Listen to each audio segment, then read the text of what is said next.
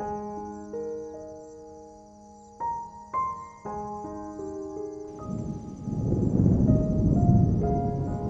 mừng bạn đến với ô cửa lấp lánh ánh đèn vàng, và mình là Linh Lấp Lánh. Ở nơi không thời gian này, mình sẽ đồng hành cùng bạn bằng những câu chuyện về những thứ đã lướt qua ô cửa kia. Có buồn, có vui, cũng có điều khiến mình suy tư. Hôm nay mình sẽ kể bạn nghe về những điều mình đang lăn tăn về việc tại sao chúng ta cứ mãi mê chạy theo chỉ số tăng trưởng kinh tế GDP, trong khi chúng ta chẳng được gì ngoài sự tàn phá hành tinh trên diện rộng và một trái tim ngày càng trống rỗng.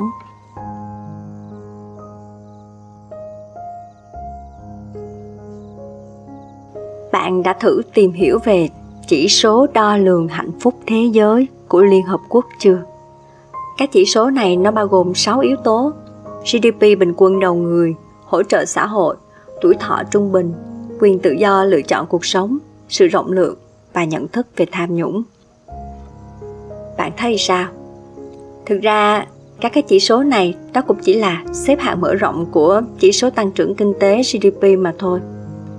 Bhutan, quốc gia hạnh phúc, thậm chí còn xếp tốt dưới của bảng xếp hạng này vì họ đâu có hướng đến phát triển GDP đầu người. Nhưng đó là quốc gia mà từng lựa chọn đều được cân nhắc dựa trên nó sẽ mang lại lợi ích gì cho môi trường rồi mới đến con người.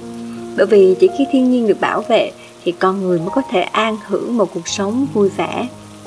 Bất cứ ai từng đặt chân đến đây đều cảm nhận được niềm vui của từng cái cây trĩu quả, nụ cười của mỗi người mình gặp, thậm chí con chó đi ngang qua đường. Tự sản tự tiêu, chia sẻ những gì mình có cho hàng xóm láng giềng là những gì đang diễn ra ở nơi này. Bạn đang nghĩ thời đại nào rồi mà còn tự sản tự tiêu, đúng không? Nếu vậy thì đâu có phát triển kinh tế thị trường. Chúng ta đã được học, được giáo dục về việc phải phát triển thương mại, hướng đến xuất khẩu hàng hóa, phải phát triển nông nghiệp quy mô lớn, cánh đồng mẫu lớn, công nghiệp hiện đại. Nhưng mà để làm gì? Mục đích của trồng trọt, chăn nuôi, đánh bắt thủy hải sản không phải chỉ là để nuôi sống con người thôi sao? Nhưng bởi vì hướng đến mục đích thương mại, chứ không phải chỉ phục vụ cho bữa ăn gia đình, nên người ta dùng các chất độc hại trong chăn nuôi, trồng trọt theo một cái công thức mang lại nhiều giá trị kinh tế nhất. Sau đó, chất thải từ hoạt động này bắt đầu ngấm vào đất trồng, vào nguồn nước, đổ ra sông, ra biển, trở thành môi trường sống của các loài cá chúng ta đang tàn sát mỗi ngày ngoài đại dương để phục vụ cho bữa ăn của mình. Cá ăn thứ độc hại chúng ta thải ra, và chúng ta ăn cá. 2/3 hành tinh này là nước, nhưng cá không còn nhiều nữa do hoạt động đánh bắt vô trách nhiệm của con người, ô nhiễm môi trường và biến đổi khí hậu. Tất cả những điều này đều đến từ quyết định theo đuổi mục tiêu phát triển kinh tế của loài người. Ai hưởng lợi từ việc theo đuổi mục tiêu này? Có vẻ như chẳng ai cả. Vậy còn việc trồng trọt theo phương thức thân thiện với môi trường, rồi áp dụng những cái tiêu chuẩn quốc tế nghiêm ngặt thì sao? Việc trồng trọt vốn dĩ là hành động thân thiện với môi trường, nhưng nay bởi vì cần phải áp dụng thêm tiêu chuẩn nên nó sẽ đi kèm với một hệ thống kiểm tra giám sát, khiến cho chi phí đội lên. Người nông dân sẽ lại tìm mọi cách lách các tiêu chí này để đạt được lợi nhuận cao nhất có thể. Kết quả là cây nào cho giá trị kinh tế thì được trồng, cây nào chưa thấy giá trị thì bỏ qua. Chúng ta lại mất thêm nhiều thời gian, công sức, tiền bạc để tiêu diệt côn trùng, sâu bệnh, dùng thêm nhiều năng lượng hóa thạch để khai thác các loại máy móc công suất lớn, phục vụ cho việc gieo trồng, thu hoạch. Càng lúc giá nông sản càng cao và mùi vị lại càng nhạt nhẽo. Bạn đã ăn cây xà lách trồng thủy canh chưa? Ngoài cảm giác nhai giống một cây xà lách thật thì nó chẳng có mùi vị gì cả. Trong khi đó, nếu người nông dân tạo ra được một khu vực trồng trọt cân bằng sinh thái, hệ động thực vật nương tựa vào nhau, thì mỗi thành viên trong cộng đồng này sẽ tự thực hiện chức năng của mình. Gần như chúng ta sẽ chẳng tiêu tốn gì cả, thậm chí không xả thải vào môi trường, mà năng suất đã được kiểm chứng là tương đương với kiểu canh tác hiện đại. Bạn có thể tìm hiểu thêm qua cuốn sách Cuộc cách mạng một cọng rơm và Gieo mầm trên sa mạc. Thế nhưng con người chọn giải pháp phức tạp bởi vì nó đảm bảo sự phát triển chung của các ngành liên quan, như là thuốc trừ sâu, bảo vệ thực vật, thức ăn chăn nuôi gia súc, lưới đánh cá. Ai sẽ được lợi nếu chúng ta đi theo con đường này? Một lần nữa, có vẻ như chẳng ai cả. Phát triển kinh tế dường như đang được đặt ở vế đối nghịch với thiên nhiên. Để phát triển kinh tế, không thể không tàn phá thiên nhiên. Thiên nhiên vốn rất rộng rãi với chúng ta, và chúng ta trả ơn bằng cách tàn phá chúng để làm tăng con số trong tài khoản. Và càng phát triển kinh tế, cuộc sống lại càng bận rộn, sức khỏe càng suy giảm, tiền có được lại đầu tư vào sức khỏe để làm giàu. Nhưng chúng ta không nhận ra rằng càng giàu thì chúng ta càng nghèo.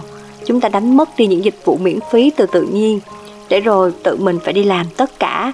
Chúng ta cạnh tranh nhau về sự giàu có, nhưng lại chẳng vui vẻ vì điều đó. Ở các quốc gia càng phát triển, người ta tự khu lập mình trong những tòa nhà tiện nghi, mất dần kết nối với thiên nhiên và cộng đồng. Ở đây, mọi thứ rất tráng lệ, nhưng thiếu hẳn màu xanh và những nụ cười. Con người vốn là một phần của tự nhiên, vậy nên khi mất kết nối với tự nhiên, chúng ta cũng sẽ trở nên mục ruỗng. Điều gì tiếp tục xảy ra cho tương lai của loài người nếu chúng ta không quan tâm đến vấn đề bảo vệ môi trường? Cảnh báo của các nhà khoa học về thời gian đại dương bị tuyệt diệt ngày càng ngắn lại. Theo như tác giả của cuốn sách, khi loài cá biến mất là vào khoảng năm 2060. Nhưng mà theo phóng sự biển mới làm năm 2021 là Seaspiracy thì thời điểm nó sẽ là năm 2048. Có vẻ như chúng ta không còn nhiều thời gian để sửa sai nữa. Nếu các loài cá biến mất, nguồn cung cấp oxy của hành tinh sẽ giảm 80%, trong khi đó lượng oxy đến từ thảm thực vật cũng đang bị tàn phá nghiêm trọng, cho nên 20% trên cạn cũng không còn nguyên vẹn. Lúc đó, oxy sẽ trở thành thứ đắt đỏ để người giàu kinh doanh, nước sạch cũng vậy. Không còn cây xanh nghĩa là không còn nước ngọt để uống. Những bộ phim với cảnh quay kiểu như là xả nước để tắm, rửa mặt, hay là kiểu vừa xả nước xong rồi ngẫm nghĩ vu vơ ấy, sẽ là những cảnh phải dựng kỹ thuật số hoặc là sẽ được liệt vào hàng phim bom tấn, bởi vì sẽ tốn rất nhiều chi phí để làm. Và mình nghĩ người ta sẽ không làm chuyện đó đâu. Nước, oxy trong tương lai sẽ thuộc về người giàu, những người thu nhập xếp hàng top của thế giới. Vậy lựa chọn của nhóm còn lại sẽ là gì? Công nghệ sinh học lúc đó hẳn sẽ đạt được những cái thành tựu mới, giúp chúng ta có thể biến đổi ADN để trở thành giống loài, có thể hô hấp bằng CO2 hoặc là chỉ cần rất ít oxy. Chúng ta cũng có thể không cần lương thực, thực phẩm để sống nữa, và lúc đó cạp đất chắc cũng có thể sống được, hoặc là lựa chọn những loại thức ăn giả. Singapore đã chế tạo ra loại thịt giả có hương vị như thật rồi đó. Ngay cả thứ đồ giả này rất có thể cũng sẽ trở thành thứ hàng đắt đỏ. Tưởng tượng nha, bạn sẽ ra cửa hàng tạp hóa, mua một tuýp kem đánh răng cùng vài tuýp thịt bò rau xanh, xong về trộn đều, rồi cắm ống hút để hút hết bữa ăn. Không cần muỗng thì dao nĩa gì nữa. Cũng không cần đi du lịch để thưởng thức ẩm thực địa phương, vì nơi nào cũng có hương vị giống hệt nhau. Ở nhà trải nghiệm qua màn hình 5D hay 50D gì đó cũng nhiều thật rồi. Những đứa trẻ lớn lên sẽ xem đồ giả là tiêu chuẩn thật. Còn đồ thật là cái gì vậy? Không tin bạn có tự hỏi những đứa trẻ đã quen ăn gà rán xem định nghĩa con gà của chúng như thế nào. Đảm bảo là sẽ có rất nhiều phiên bản và tất cả đều chiên xù và đương nhiên không có lông. Mình nói vậy vì mình từng cho một bạn nhỏ một quả trứng luộc. Bạn khăng đây không phải là quả trứng cho đến khi mình bổ đôi nó ra. Nửa quả trứng mới là quả trứng đúng nghĩa trong ý thức của bạn. Vì bình thường cô giáo cho ăn trứng chỉ có nửa quả thế này thôi. Vậy còn giải pháp di cư lên hành tinh khác thì sao? Hẳn là ưu tiên cũng sẽ thuộc về nhóm người giàu, rất giàu. Nếu bạn giàu vừa phải, bán hết gia sản, lên hành tinh mới chắc có thể cũng trở thành người hầu cho nhóm siêu giàu. Nhưng chẳng ai biết chắc các thế hệ được sinh ra ở môi trường mới sẽ như thế nào. Sẽ xinh đẹp hơn, mạnh khỏe hơn, hạnh phúc hơn, vui vẻ hơn, hay yểu mệnh đúng như số phận của một giống ngoại lai? Chắc không đâu. Công nghệ sinh học của chúng ta sẽ phát triển đến mức có thể tạo ra các nhóm ADN thích nghi tốt. Wow, chúng ta đang làm gì với cuộc đời mình và tương lai của thế hệ sau vậy? Nếu kịch bản này thực sự diễn ra, chúng ta có còn là loài người nữa không? Đến đây thì câu nói từng lọt và hot search trending một thời của bác Đặng Lê Nguyên Vũ sẽ quay trở lại chất vấn xã hội. Tiền nhiều để làm gì? Để sống một cuộc đời như thật sao? Coi như chúng ta chấp nhận hiện thực đi. Vậy bạn đã chuẩn bị gì để trở nên rất giàu? Nếu chỉ giàu vừa thôi, bạn nghĩ xem, bạn sẽ mang theo ai đi cùng mình lên con tàu rời trái đất? Chẳng lẽ là chị đi có một mình? Chúng ta phát triển kinh tế để càng lúc càng trở nên cô đơn như vậy sao? Nhưng vốn dĩ chúng ta là giống loài cô đơn, cần mạng xã hội ảo hơn cộng đồng thật. Hôm nay xu hướng mọi người đang nói về vấn đề gì? Các cỗ máy công cụ tìm kiếm có hẳn một hệ thống gợi ý dựa trên quan tâm của bạn. Và bạn biết gì không? Một video ca nhạc vừa phát hành hôm qua đạt tỷ view sau 24 giờ, có thể sẽ được những người rất giàu sau 30 năm nữa nghe đi nghe lại lúc lưu lạc hành tinh khác. Còn phần lớn chúng ta, những người vừa bấm nút tìm kiếm xem hôm nay có gì hot, thay vì tìm hiểu những vấn nạn môi trường để sửa sai, để bù đắp cho tương lai, sẽ có lựa chọn chật vật hơn rất nhiều. Có thể chúng ta sẽ vẫn nghe nhạc, nhưng với tư cách là một sapiens biến đổi gen để thích nghi với môi trường,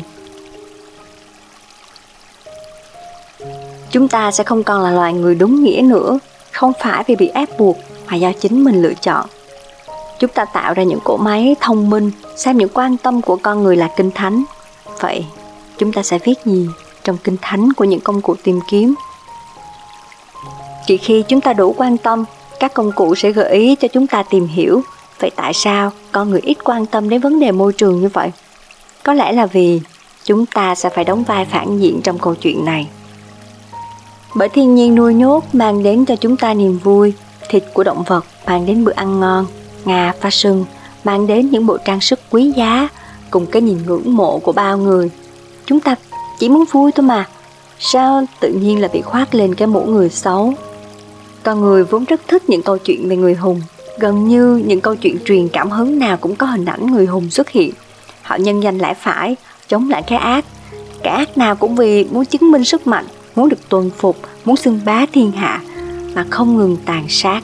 Và những người anh hùng chống lại những thế lực này, dù thân cô thế cô, vẫn kiên trì con đường lựa chọn, luôn là nguồn cảm hứng của văn chương, phim ảnh, luôn được lớp lớp thế hệ con người yêu mến. Vậy mà khi đặt con người trong tương quan với các giống loài khác, với các dạng sống khác trên hành tinh, chúng ta cũng giống hệt kẻ mà mình căm ghét. Vậy nên chúng ta từ chối nhìn nhận mình là nguyên nhân của những vấn nạn môi trường. Theo như phim tài liệu Seaspiracy, chúng ta chỉ còn gần 30 năm nữa thôi trước khi loài cá biến mất, kéo theo sự thiếu hụt oxy trầm trọng trên hành tinh này. 30 năm nữa, những đứa trẻ của bạn chỉ vừa mới trưởng thành. Có thể cháu bạn cũng chỉ vừa mới biết tròn xoe mắt, cười toe, miệng vuông đầy nước miếng. Nếu như bạn thuận lợi sống cuộc đời mình đến 30 năm nữa, bạn sẽ được tận mắt chứng kiến những điều tồi tệ xảy ra cho mình và cả thế hệ tương lai. Nhưng các nhà khoa học cũng đã nói, 30 năm là chuyện có thể thay đổi được từ ngày hôm nay. Thay đổi thế nào đây?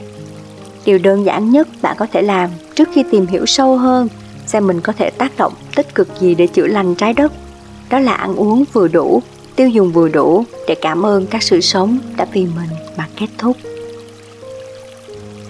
Kẻ khôn đi lối khác là tiêu đề của một cuốn sách rất nổi tiếng và cũng là những gì đang diễn ra trong thực tế. Những kẻ khôn và dũng cảm mới dám đi lối khác. Vì dám đi lối khác nên mới gây được sự chú ý, được ca ngợi như một người tiên phong. Quốc gia đã chọn một lối đi như vậy chính là Bhutan. Chỉ số hạnh phúc cần phải được xây dựng dựa trên các tiêu chuẩn bảo tồn thiên nhiên. Chẳng hạn như ở Bhutan, ít nhất 60% lãnh thổ phải được bao phủ bởi rừng là lựa chọn của họ. Chính vì vậy, đây là quốc gia duy nhất trên thế giới thải ra oxy nhiều hơn carbon. Đây cũng là quốc gia mà người dân sống rất khỏe mạnh nhờ biết tôn trọng và nương tựa vào thiên nhiên.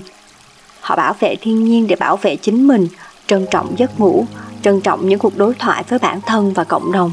Họ duy trì một đời sống lành mạnh cả về thể chất lẫn tinh thần, nên gần như rất ít khi ốm đau. Người dân được miễn phí y tế, nhưng bác sĩ ở nơi này lại rảnh rỗi vô cùng. Làm thế nào Bhutan lại có thể đưa ra một lựa chọn khác biệt như vậy? Cá nhân mình nghĩ là nhờ các lãnh đạo của quốc gia này đã sử dụng kiến thức một cách rất thông minh. Họ thấm nhuần quy luật, con người là một phần của tự nhiên. Họ hiểu rõ bản chất của hạnh phúc là một hành trình tự khám phá, không liên quan gì đến kinh tế. Cho nên họ chọn từ bỏ GDP, và đó là một quyết định dũng cảm. Mà cái cuộc đua GDP này, bạn có thấy nó rất giống với chuyện chạy đua điểm số không? Chúng ta mơ hồ về cái đích phát triển kinh tế cũng như mục tiêu của việc đến trường. Chúng ta phát triển kinh tế để nhà nhà no ấm, nhưng cũng có quốc gia nhà nhà ấm no đó mà vẫn không cần phải phát triển kinh tế như là Bhutan. Rốt cuộc, điểm số cao là mục tiêu để đến trường, hay Chúng ta đến trường để học cách đưa ra những lựa chọn thông minh.